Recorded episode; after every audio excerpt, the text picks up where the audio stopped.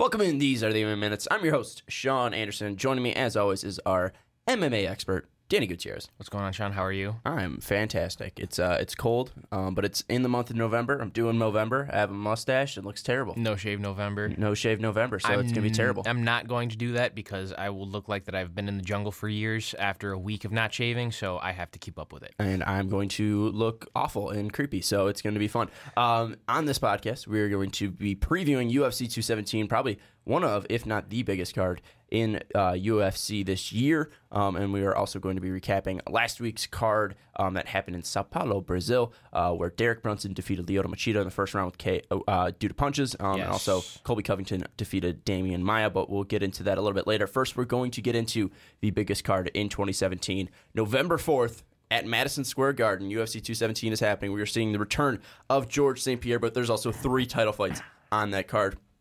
It's going to be ridiculous. And Danny, Yes. we are going to go start on the UFC Fight Pass early prelims. We're skipping over Firas Zahabi's uh, brother, who is uh, who's fighting in the UFC. We're skipping over that one. We're also skipping over the, um, I believe it's a middleweight. It is, uh, it's a light heavyweight fight. Yes. um, it's happening, and we're going to go to the heavyweight fight that's happening. Alexei Oleinik taking on Curtis Blades, um, the number nine heavyweight. Uh, Oleinik taking on the number twelve heavyweight in Blades. Oleinik coming in 52, 10, and one in his career. Blades coming in seven and one with a no contest in his career. So obviously a very experienced fighter. Yes. And Alexei Oleinik is taking on Curtis Blades, who is still um, very young in his UFC career. Looking at the two though, Oleinik and Blades, what are your thoughts on this fight? Well, when it comes to experience, you look at Oleinik, and he's got a black belt in jiu-jitsu, and he's also a master of Sambo combat sports. He's called the boa constrictor, and he's real. He- he's a very heavy grappler. He's a very strong guy. Uh, he's got some pretty good striking as well, but where he thrives is his grappling. You you haven't seen a grappler like this since Frank Mir in the UFC's heavyweight division, at least.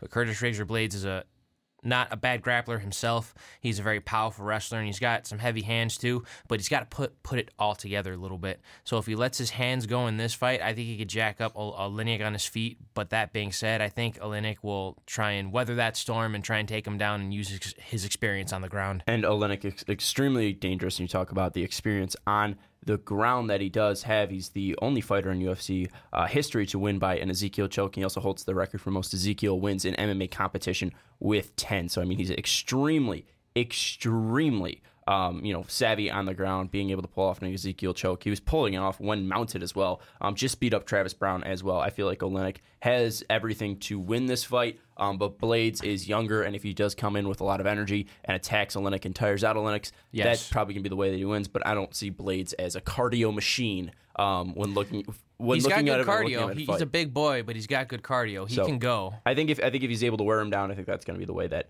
um, Curtis can win. But I'm going to go with Oleinik.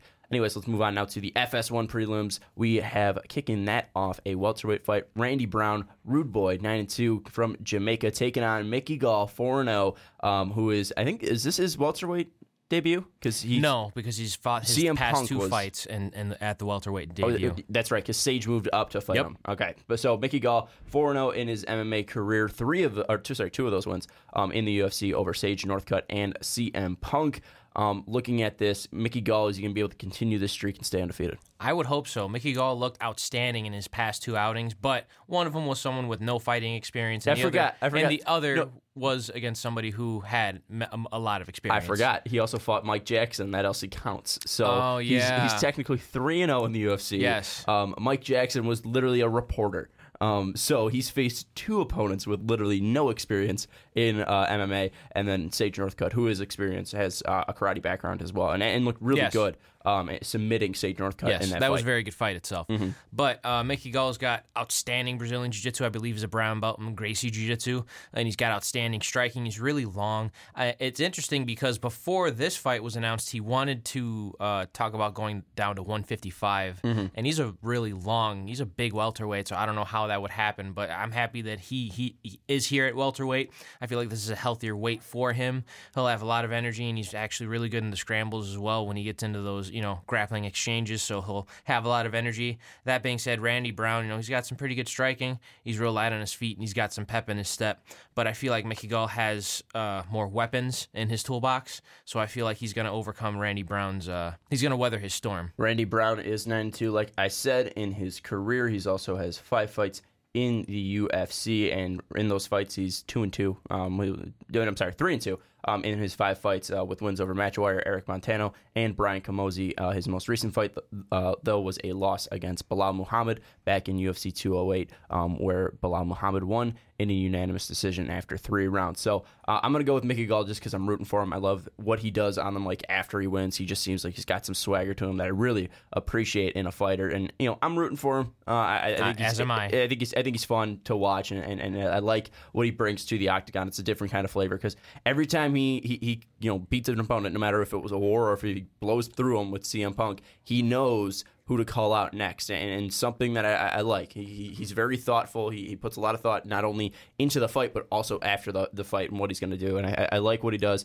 and I'd be interested to see what he has next after that fight instead he's looking, of he's looking towards the future. And i want to know what's in his future. I, I want to see because usually you know his callouts aren't too crazy. I mean he, he, called out cm punk. That's why he got the fight against mike jackson won that fight against that mike jackson then won the uh, fight against cm punk and called out sage northcutt uh, who was looking to be the next superstar. And you saw you know mickey gall win that one. So uh, mickey gall possibly the next superstar um, in the ufc but you know obviously he's got to win some fights and, and, get ranked before he even is called a superstar. But right. uh, we will move on now. Uh, light heavyweight fight ovince st preux versus corey anderson uh, osp coming in 21 and 10. Corey Anderson coming in 10 and 3. Light heavyweight fights, uh, number 6 versus number 7. Who do you like in this, OSP or Corey Anderson? I like OSP, even though Corey Anderson is very athletic himself. He is he's another Chicago boy alongside alongside Curtis Razor Blades on this New York card, which is pretty outstanding in my opinion. But uh, Corey Anderson, he uh, has actually got some pretty good uh, jiu-jitsu himself because he's trained with Renzo Gracie, mm-hmm. and uh, he's also that's be, that's because of his uh, wrestling background, and he's actually got some pretty good boxing as well. But again, he's one of those guys that whenever he gets to that top spot, he kind of lets it slip through his fingers. Uh, the same could be said for OSP. It can be. But OSP has fought more experienced guys than Corey Anderson. They actually share some. Uh, they actually share an opponent in Jimmy Manuwa. So which they both lost to. But uh, OSP's had that championship experience. He's gone five rounds, a little bit more than Corey Anderson, so I'm going to go for OSP in this one, mm-hmm. just based off of experience. Yeah, looking at OSP, obviously, it looked like he was, he was really struggling. I mean, you look at um, after his win against Patrick Cummins, he was one and four, uh, losing to Glover, losing to Jon Jones, losing to Jimmy Manuwa, looking, losing to Ozdemir, but he has bounced back in his past two fights against Marcos Re- Rogério de Lima and then also Yushin Okami, uh, both coming by Von Flue chokes as yes. well. Um, where his favorite choke. Yeah, where, where, he's got three now in the UFC, which I think is a, a record uh, for most Von Flue chokes um, in the UFC. So, I mean, he has been, you know, very impressive in his past two fights. Corey Anderson really hasn't uh, you really can't say that for Corey Anderson. Um, obviously, losing to Manuwa in, in, the first round last fight, uh, beat Sean O'Connell, but Sean O'Connell is not a guy like OSP. Doesn't have a, an athletic background. Sean right. O'Connell is a, is a, bruiser. Where Corey Anderson, if you're coming in with a lot of technique, which he has, you can beat a guy like Sean O'Connell. And then before uh, he lost to, he lost to Shogun. So um, looking at this, I feel like, like you said, when he ever takes that step up in competition, he loses. Um, I feel like this is a step up in competition for him, but OSP isn't a guy that is really grounded as one of the guys in the light heavyweight division. I feel like OSP and Corey Anderson are kind of on those fr- on the fringe in the light heavyweight division. This will be a much more closely contested matchup, in my opinion. So this is a good matchup, and this will be this is a matchup that of somebody who could establish their status as a as a contender in the top 10 light heavyweight division because honestly the light heavyweight division is it's kind of shallow right now who so are you going with i gotta go with osp still See, I want to go against you, and I don't want to pick OSP, but I really don't want to pick Corey Anderson.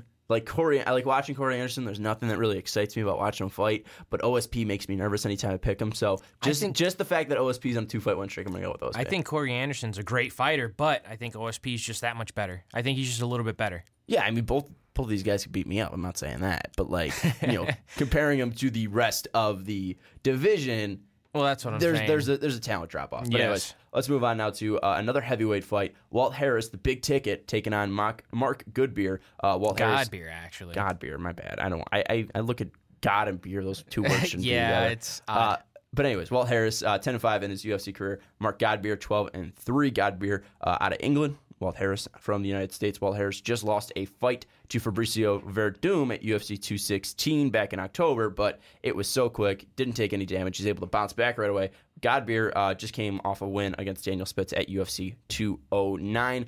on March 4th. So looking at this, Harris versus Godbeer, what do you like in this fight? I really like Har- Harris in this fight because of how his last fight went. Uh, Mark Godbeer didn't have an impressive debut, but he bounced back with that unanimous decision victory. Excuse me. Uh, but in Walt Harris's fight against Werdum, you actually saw him put the pressure on a little bit. He overextended himself. It squared up his hips, so that's how he got taken down and submitted. Um, but I, I, really like Walt Harris in this fight. I really don't see uh, Godbeer really stuffing any of his takedowns or stopping the bull rush of uh, Harris. So I'm going to take Harris by KO. And one of the funner fights uh, that I, I watched was with Walt Harris. Walt Harris uh, took on Chase Sherman, and those two guys just battled it out, and those guys are fun. Um, and, and in six of the eight fights that Walt Harris has had, um, there has been a finish. So it's going to be interesting to see um, if you know Godbeer is able to open up his hands, and if, if Harris opens up his hands as well um, and we see a battle between the two. Um, but this could be a, a sleeper fight on this card. I'm gonna go with I'm gonna go with Walt Harris though. I, I, like what he brings to the table. I do he too. is young. I think obviously people are gonna look back at that uh, Werdum loss um, and think that he's not that great of a fighter. But you look at you grow from that. Well, and you also look at Fabricio Werdum, multiple time champion, one of the best heavyweights that we've seen. Right. You you can bounce back, and I feel like this is a, a nice one to bounce back. But I think it's gonna be a good fight and, and a very competitive one. Uh, in that, and let's move on to the final fight in the prelims before we move on to the main card. James Vick taking on Joe Duffy in a lightweight fight. Vick, Vick coming in 11 and one in his career. Duffy, the Irishman, coming in six and two in his career. What are your thoughts on Vick versus Duffy? This is a very interesting fight at the lightweight division. Joseph Duffy's kind of been inactive. He's kind of been, I think he's been uh, in contractual disputes with the UFC. Yeah, last fight was uh, March 18th. Uh, 2017. So it, it in the Within the fight- year. the fight before that was July Okay. 7th, 2016. So I mean, it, it hasn't been he hasn't been extremely active. The average fighter for a UFC to fight per year is at least three to five. Yeah, three to so- five. So and- this is his second outing in And the year. probably going to be his last one okay, because they're not So- going to fight. He's not going to fight in December. Right, unless he's just that crazy, Yeah. which I could see him doing. But uh, James Vick's got uh, very good boxing. He's actually he actually comes from the Ultimate Fighter. Uh, he's famous for knocking out um, Cruickshank, Daron Cruickshank, with that knee.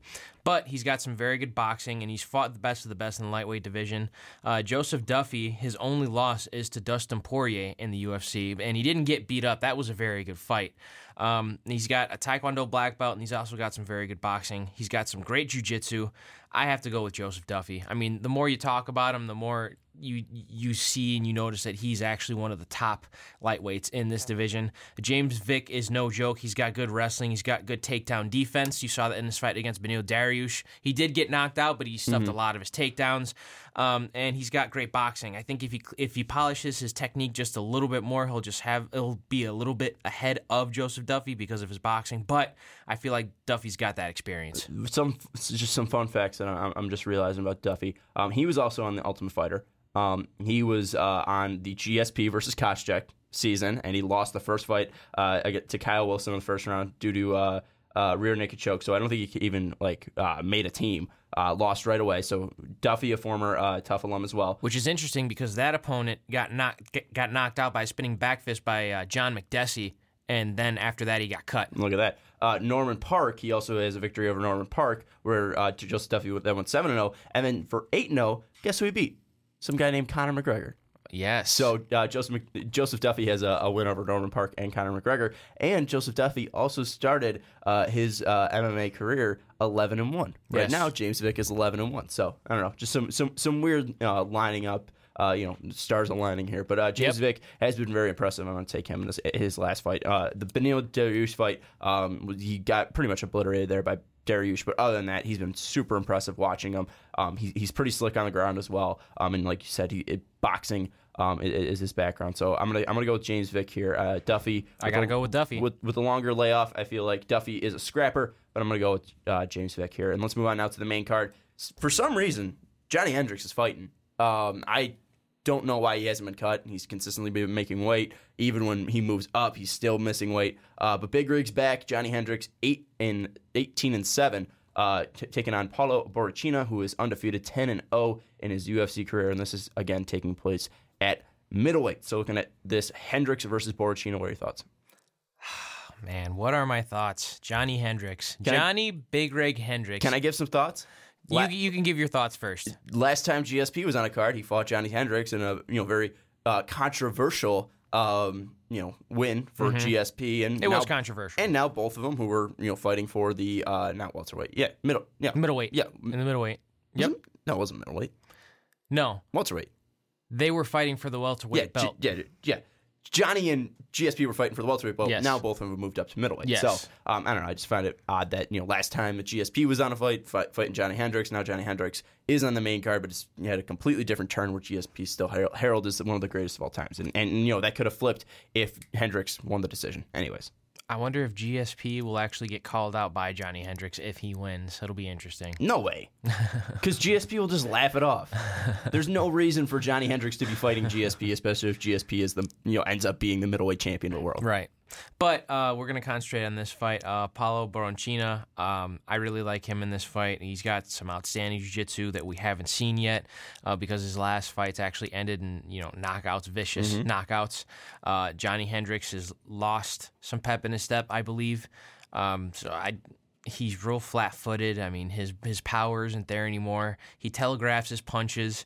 Uh, his his wrestling isn't that strong anymore. Even if he does take down Borgina, I think he's going to get outclassed with his jiu-jitsu unless he can hold him down. Yeah, the the only thing that I could see Hendricks uh, get, having going for him is that he actually changed up his camp for this fight. He actually went to train to go went to go train with Greg Jackson. Excuse me. Did he get a new New nutritionist? Um, Because that's the big problem for Johnny Hendricks. And we'll see. And especially if he's using his wrestling, he's going to be tired out, and Borrachinha's going to whoop him, and that's what I see. So. One and four in his last five fights, Johnny Hendricks has looked nothing uh, close Like to impressive. self, right. He's looked awful, absolutely awful. He looked terrible against Tim Boetsch. Um, he's looked terrible before Paulo Borrachinha. Uh, very young, ten and zero. He's spry, quick, lean, mean, fighting machine. Paulo Borrachinha is going to wipe the mat with Johnny Hendricks. I don't like using those terms. You never say never, but I, f- I don't feel as if Johnny Hendricks if if Johnny Hendricks took this fight seriously, he'd been fighting at welterweight. Yeah, he'd be fighting at welterweight right So. now, and he'd probably be, you know, uh, if he was still fighting seriously, he'd probably be still in the top ten. But Johnny Hendricks hasn't taken a fight seriously, and I feel like now he's really desperate. So maybe this could be a Jake Ellenberger, uh, you know, situation where remember Ellenberger, Ellenberger, you know, everyone thought he was going to get, you know, mowed down. And he comes out and knocks out. Uh, who who's he fighting in that one? He knocked out uh, Matt Brown Yeah, Matt Brown. with Everyone, a body kick. Everyone thought that you know Ellenberger was done, and then Ellenberger comes back as a back against the wall. Maybe Hon- Hendricks does that, but Paulo Borrachinha's got everything on his side to get this victory. I think he's going to do it. Anyways, let's move on. Before we get into the fight, title fights, we got a welterweight fight. Yes. Stephen Wonderboy Thompson, This fight I'm actually excited for. the number two welterweight in the world, uh, 13 1 and 1 uh, in his career, taking on number four, Jorge, Jorge, uh, Masvidal. Yes. Too many, too many syllables on that one, but I bet you I'm going to get the, the strawweight championship uh, fight right. But uh, Jorge Masvidal, 13 12, uh, 30, a lot of practice. 32 12. Uh, 32 and 12 in his, in his UFC career. I don't know why I can't talk today. Uh, Masvidal versus Wonderboy Thompson. Who do you like in this fight? I actually really like Jorge Masvidal. I got to keep going with Jorge Masvidal. I really do like Stephen Wonderboy Thompson, the Karate Kid, the Wonder Boy. He's got those flashy kicks and that you know sideways stance. Um, he, he has his hands down and he likes to measure distance with straight punches to get off on those kicks. Very flashy kicks too, but. Jorge Masvidal is extremely technical. He's got great boxing. He loves to put forward the pressure. He loves to keep his hands up. He is not afraid to throw uh, unorthodox techniques as well. He's not un- unorthodox to the unorthodox technique of anything because he's seen it all. You said 32 and 12. He's fought the best of the best in the world in lightweight and in welterweight. Uh, his only loss at welterweight was to Lorenz Larkin and Demian Maia. So that being said, he's fighting the cream of the crop. I he's he works angles very well. He switches stances very well, and I w- I would imagine that he would establish more of his ground game in this fight because his wrestling is no joke. His Brazilian Jiu Jitsu is no joke. His guard's no joke. Stephen Wonderboy Thompson, when you talk about his ground game, you can only talk about how he, how good he defended himself against uh, Tyron Woodley.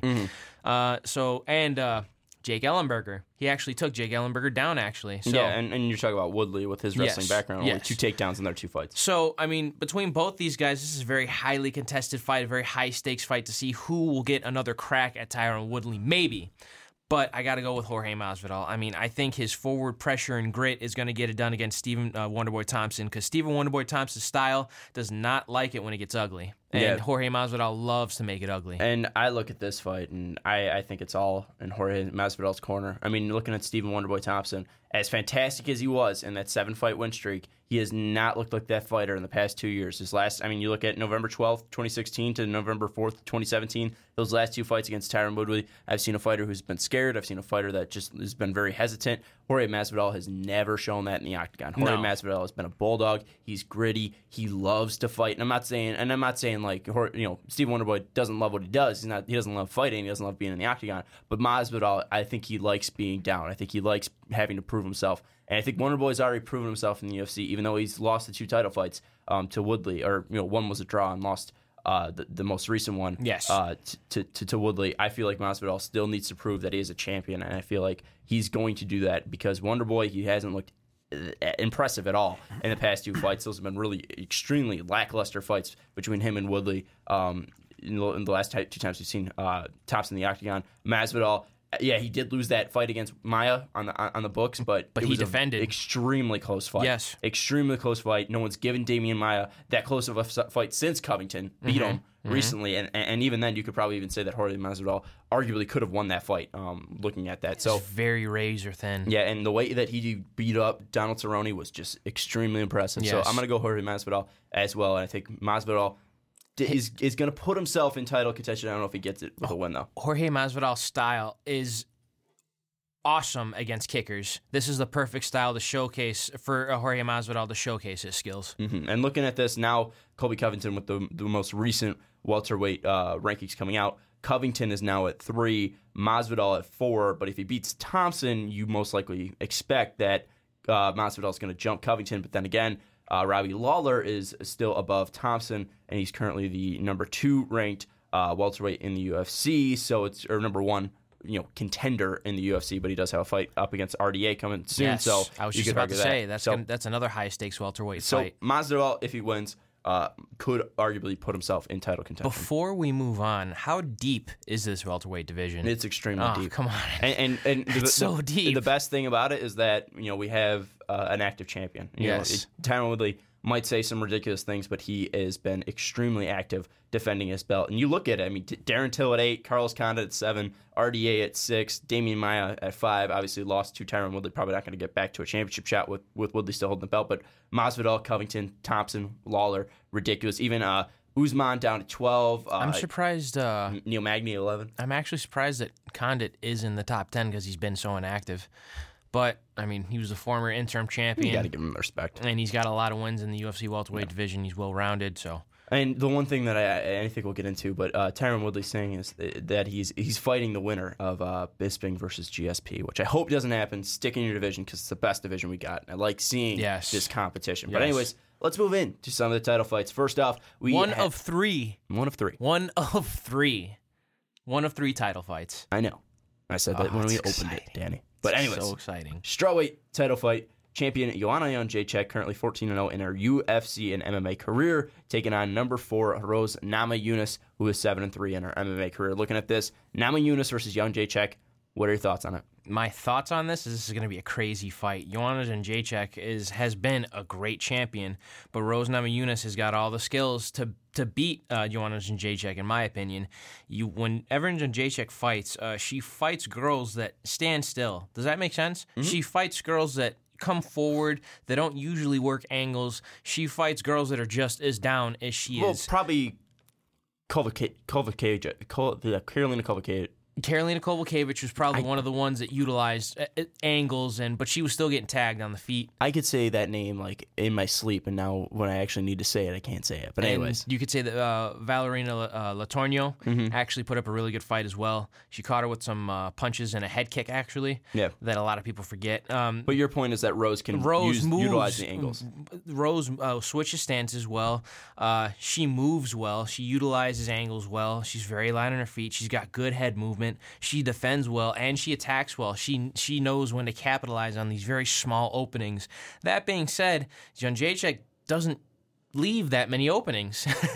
she doesn't leave that many openings, and she's been fighting wrestlers, girls like you know Claudia Gadelha and uh, Jessica Andrade, you know, big girls that, you know, want to take her down, hold her down, and beat her up. Rose Namajunas has got an awesome jiu-jitsu game, and she's got great striking. This is going to be a very interesting fight, and she's light on her feet. I, I got to go for Rose Namajunas. I'm going for Thug Rose Namajunas. What? I think, yeah, I, I think she's going to pull off the upset. I don't know about that. I mean, you look at Joanna Jędrzejczyk and you talk about the lack of holes in her game, and there are pretty much Little no to holes. none. She's, I mean, she's she's a great kickboxer with awesome takedown defense. and you also look at the, the fight against Jessica Andrade. Andrade was able to take her two time, down two times. Claudia Gadelha was able to take her down two times. Um, you even look at their first fight when it wasn't a championship fight; it was a split de- decision. Gadelha took him down seven times, but you know, look at Joanna; she was still able to win all of those fights. So even if Rose takes her down, I mean, Joanna is able to get back up on her feet. And you look at the striking there. Joanna is the most crisp striker in this division, and arguably probably in all of women's MMA right now. It's it, Oh, I yeah. think I think when we talk about technical strikers, Joanna by far is the most technical Oh, yeah. striker. And while you know Rose has some flashiness to her game, there's no way I'm going against Joanna Jacek. If I'm wrong, I'm wrong. I don't care. But this is a girl that's defended a woman. I'm sorry that has defended her belt six straight times in Joanna Jacek. She's undefeated in her, her, career, and the only times that she's ever really had her back up against the wall was that one time against Claudia Gadelha. And if it was a five round fight, Joanna would have won the last two, and it wouldn't have been a split decision. Joanna is the best women's fighter we've seen, and she's going to continue Yes. her reign right now and make it seven straight title defenses, which I looked up. It's more than Ronda Rousey, who defended her UFC belt Yes. six times. She defended the Strike uh, Strike Force belt seven times. Uh, if you're counting that, because she won it against Miesha and then defended it seven times against Kauf, uh, Kaufman, Carmouche, Tate, McMann, Davis, Zingano, and Correia. However, only six of those were in the UFC. Joanna Jacek wins this one. Seven UFC title defenses. Joanna Jacek will become the greatest women's champion in UFC history and uh, arguably MMA history as well. that all sounds great when you say it like that. But I think Ro- Thug Rose Namajunas is going to take that from her. i I'm got to I got to go for the underdog. I'm rooting for Rose. I love watching Rose fight, but you just beat up Michelle Waterson, who is a great fighter, but had a very long, long layoff. And and and, Ro- and Michelle was a, a fighter that moved up in weight as well. I, I I look at the fight against Karolina Kovacevic, where Rose it was close, but Carolina still beat Rose on the feet, and Joanna's better than Car- Carolina. and It's not going to be as close as as that goes. That's not the same Rose that fought Kovalkiewicz. No, though. it's not. So, but we'll see. No, it's not. But even the the Joanna that we saw last year at MSG is not the same Joanna we saw against Carolina. She's grown as well. I feel like Joanna right now currently in the prime of her, his, her career and, and will win this fight. Um, however, uh, if Joanna does win this fight, which I know you're obviously saying she's not, is she the greatest women's champion of all time? She's well on her way. She's well on her way. You would feel still like put Ronda in front of her. you know what? With one more title defense, if she if she beats Rose definitively and decisively, and then goes on to defend one more time, yes, she is the greatest women's uh, champion in UFC history, in we my opinion. seen, we haven't seen a finish from Joanna in a while. I think five, five, her, five. Her last five fights have been decisions. Are we going to get a finish in this fight, no matter who wins? Is Rose going to be able to finish Joanna, or is Joanna going to be able to finish Rose, or do you think it goes fi- all five? Hmm, that's a very good question. Between the two of them, if I have to break it down, I feel like Rose has a higher chance of finishing Joanna. I feel like the only way she wins but is if she finishes Joanna. if it goes the distance, right. Joanna wins. But yeah, exactly, if it goes the distance, Joanna's going to win. So you're saying that it, it's going to be a finish because Rose is going to win. Yes. I, I- think I think it's going to go the distance. That's why I think Joanna's going. Anyways, let's move on to the co-main event.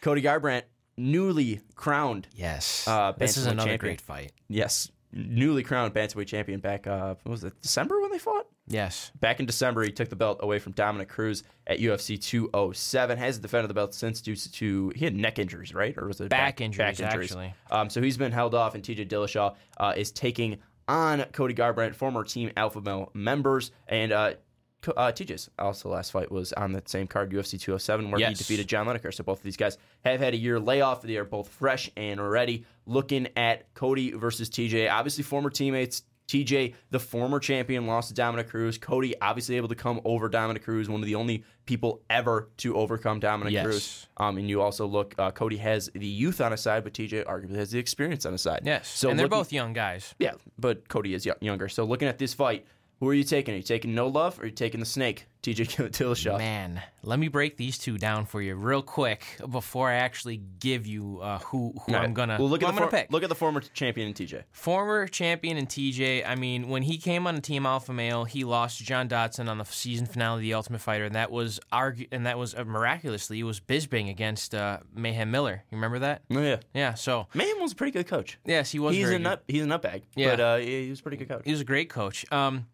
and uh, Bisping beat him, and now we're here. It's interesting that they're both on the same card, and they were on they represented each other on the same team. But um, since then, T.J. Dillashaw has improved leaps and bounds. He was no longer just a wrestler.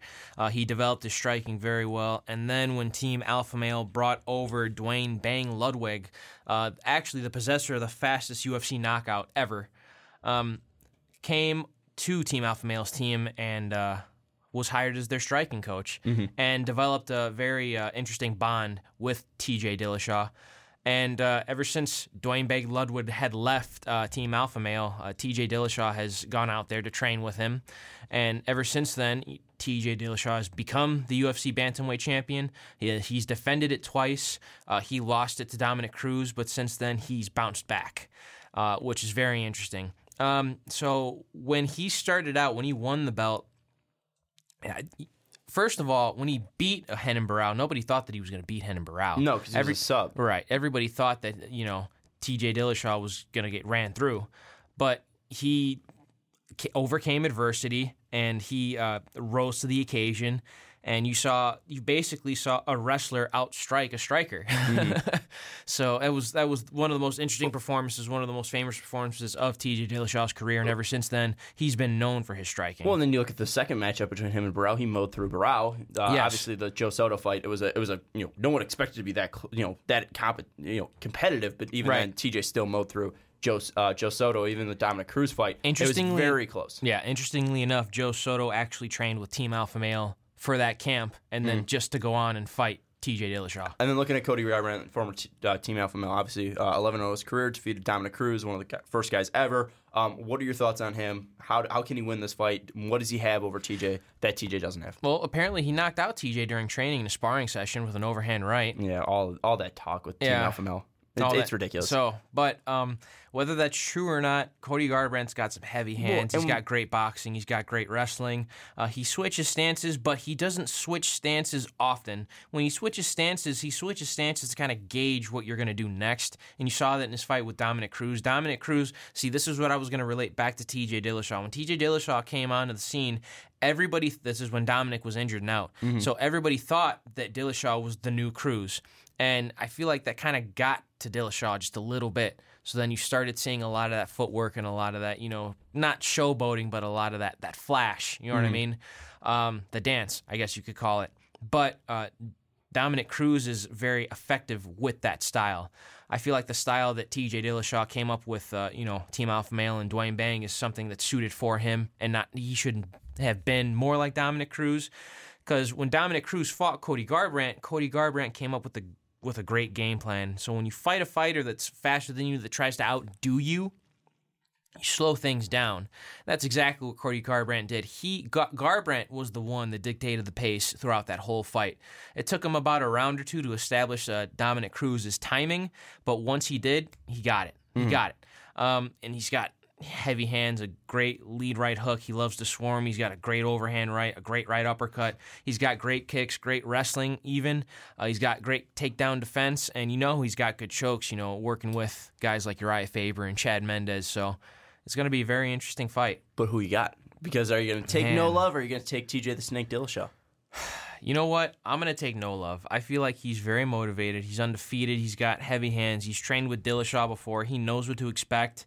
Uh, I got to go with Garbrandt. But does he know what to expect? Does he know exactly what TJ is going to do? Because TJ, you know, like you said, he he's now grown with Duane Bang Lud- Ludwig out in Colorado, and now TJ moved his camp to uh, to California. To California, to, yeah, to that's right. Ludwig out. Um, but at least I think that TJ is going to have the motivation to put down Cody Garbrandt because this is him proving that not only is he better than Cody, and not only is he the best bantamweight in the world, not only has been fighting since he you know lost to put that in quotes to Dominick Cruz because it was a very extremely close fight, and not getting the uh, immediate rematch.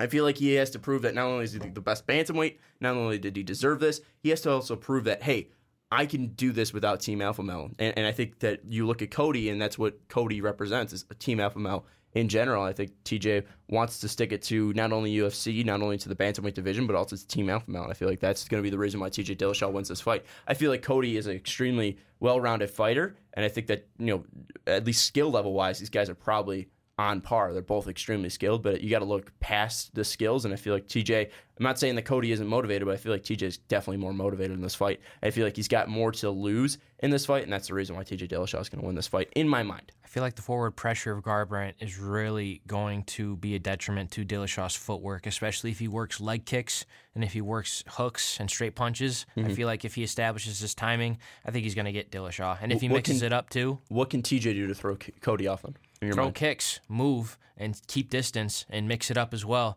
You know, uh, he's got boxing, so throw in some takedowns in there. Even if you don't get them, make them work. Mm-hmm. Uh, stay on the outside and switch stances, utilize your kicks, and keep your back off the cage. That's the best advice that if, if I were in TJ Dillashaw's corner, that would be the best advice that I can give Well, uh, and you look- watch out for that right hand. Watch out for the lead hook. Um, And you look at that like the Cruz fight, Dominick didn't shoot once and didn't get a successful takedown. No, no, he against didn't. Cody. So if you're able to do that, it'll be uh, definitely interesting to see what uh, what Cody does because he's never been taken down in at least in the UFC. So it's gonna be interesting to see if TJ does shoot, what he does with it, and how uh, Cody reacts exactly. Well, let's move on now. To the main event Yes. of UFC 217 middleweight championship is on the belt. Michael Bis- Bisping, the champion out of England, who's 31 and 7 in his career, is taking on the returning George Rush St. Pierre, who in his career is 25 and 2, the former lightweight, or sorry, former welterweight champion of the world out of Montreal, Quebec, Canada. Who you got in this fight? You going Bisping or you going GSP? Who's going to have the wins record after this one? Because I believe they're tied for most wins in UFC Yeah. uh, in, in UFC history. this is a very high stakes fight. This is a very interesting Obviously, fight. it's a high stakes fight. It's an interesting fight. There's a championship belt on the line, Danny. well, when I say high stakes, I mean high stakes in terms of legacies. That's true. So, Well, if Bisping wins, he's the only person to ever defeat GSP and Anderson Silva. right. And then GSP wins. I think he's the fourth fourth person in UFC history to ever hold uh, belts in two different weight classes: McGregor, um, Couture, and then I'm forgetting the other one. Um, but yeah, uh, yeah, yeah. I think he'd be the third. But anyways, Both of these guys have been in the UFC. George St. Pierre's uh, UFC debut dates to January 31st, 2004. That's when he fought Kyle Parisyan. And th- ever since then, GSP was always talked about being the next big thing, the next, the, the truly complete mixed martial artist. And it's just interesting because he, he comes from a karate background, striking background, kickboxing background, and he's such a great wrestler. Um, he's worked with Russian nationalists. His Brazilian Jiu Jitsu is awesome. He's worked with the Gracies.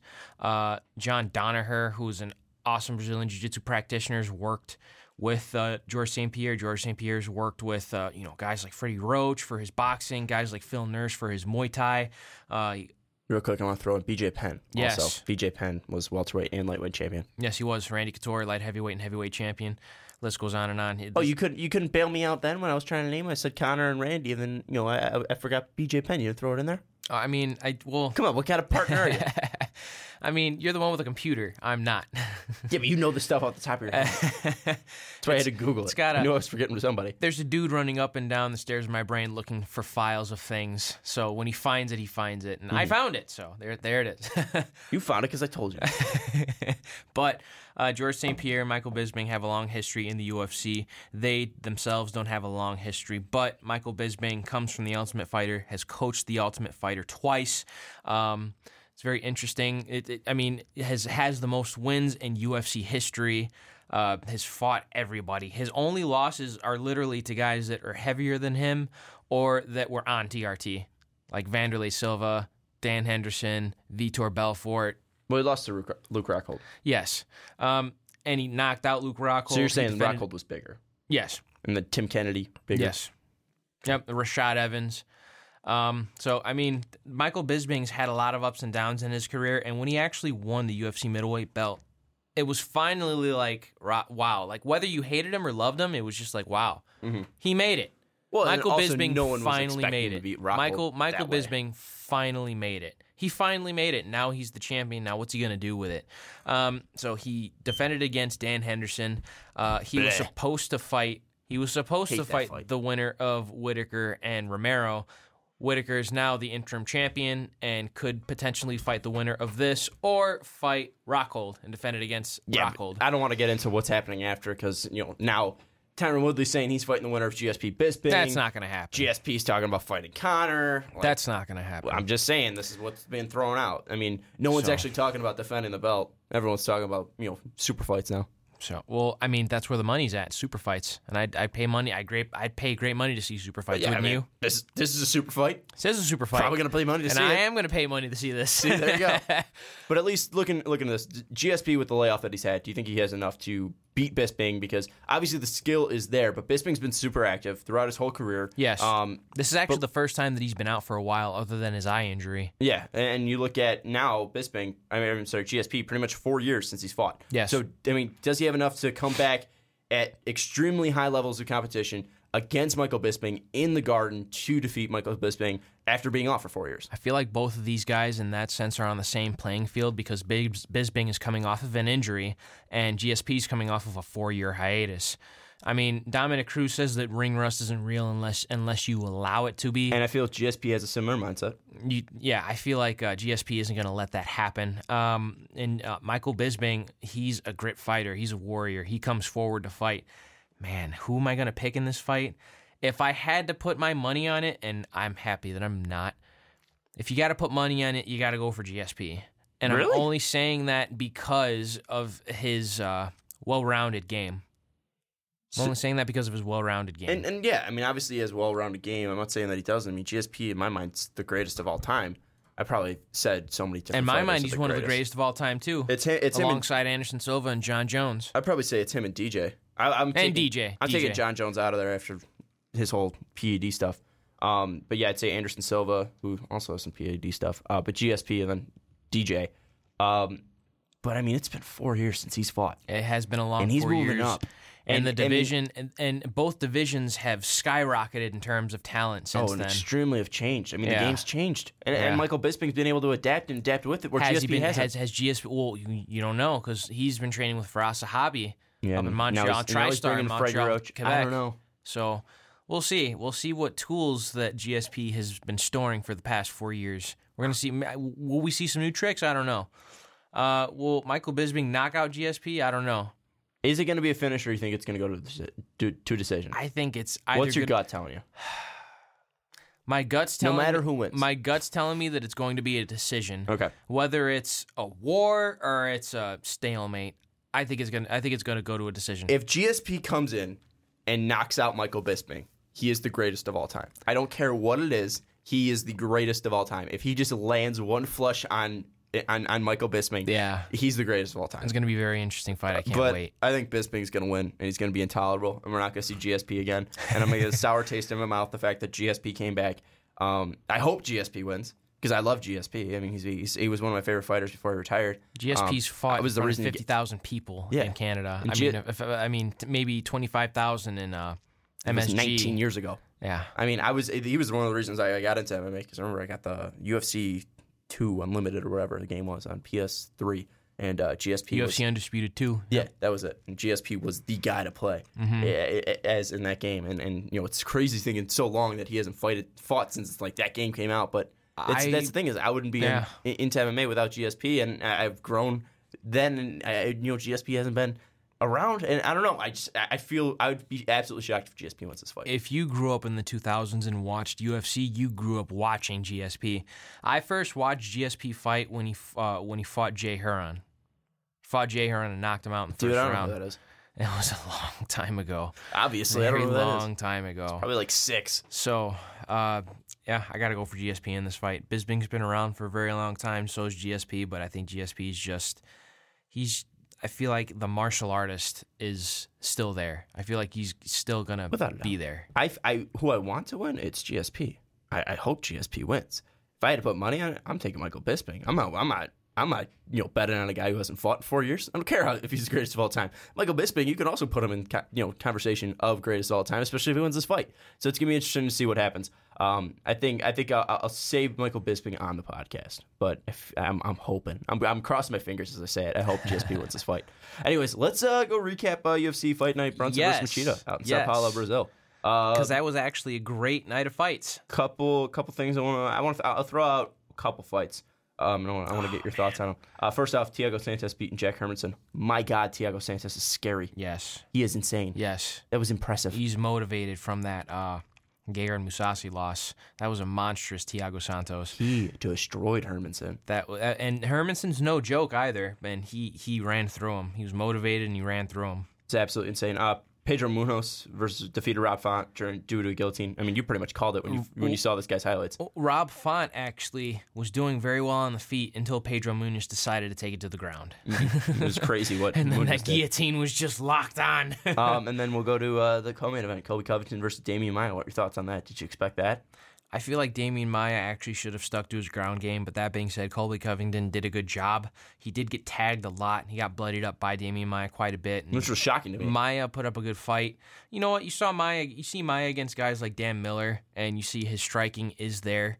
But, I mean, it, he's he's got to just stick to his roots, make up mix up the striking with the takedowns just a little bit more. But I I, I mean, hats off to Colby Covington. I was absolutely shocked that David Maia got 30 26th in, in, Brazil. Yeah, I was absolutely shocked by that. yeah, that. I thought it was, it was gonna I thought it was gonna be 29-28 or something Yeah. like that. Whoa, now 29 27, 30 27, and 30 26. I, I never thought that Demian Maia fighting in Brazil. These were ever get a actually some 30 very, 26. yeah. These were these guys were actually some very educated judges. Yeah, they were good. Um, Vicente Luque and Niko Price. I said Niko Price was going to win, but Vicente Luque, I mean, he just stayed on the outside and utilized his superior grappling. I wonder what smart, beautiful uh, MMA analyst called that Vicente Luque was going to win. So weird. Um, and then finally, Derek Brunson defeated Leo Machida. It was sad. Yeah, I that's hard of- to watch. I that felt was hard really to watch. bad. That was hard to watch. I called that one. Um, I, you know what? Here's the thing about Lyoto Machida. When Lyoto Machida came onto the scene, it was he was a, he was the Karate Kid before Stephen Wonderboy Thompson. Mm-hmm. Karate black belt fought in organizations like you know K1 and Jungle Fight. Fought guys like Stephen Bonnar and B.J. Penn and Rich Franklin. Um, came in with a reputation, a little bit of a reputation, and you know was the undefeated karate boy at light heavyweight, and then the Dragon, and then knocks out Rashad Evans, wins the light heavyweight championship, and then Joe Rogan says, "Welcome to the Machida era," and ever since then. It was, it, the the Machida era never came. Well- it came and went. And one thing, though, I mean, it wasn't like it was a terrible fight. It wasn't look like Machida looked terrible, but Brunson just caught him. Brunson's, Brunson threw a beautiful shot. Brunson's got some heavy hands. Brunson's got heavy hands. He's younger. He's motivated, and uh, you know Machida's used to. Machida's used to fighting orthodox fighters, not fellow southpaws. Mm-hmm. So turning on that angle is something that he would do against an orthodox fighter, throwing an overhand right. But fighting a guy like Brunson, he was just squared up for that left hand to land, and then after that, it was just lights out. Do you think Machida should be done? Yes, Really? yes, And he should retire? Even though he got caught? yes. It wasn't even like you look bad.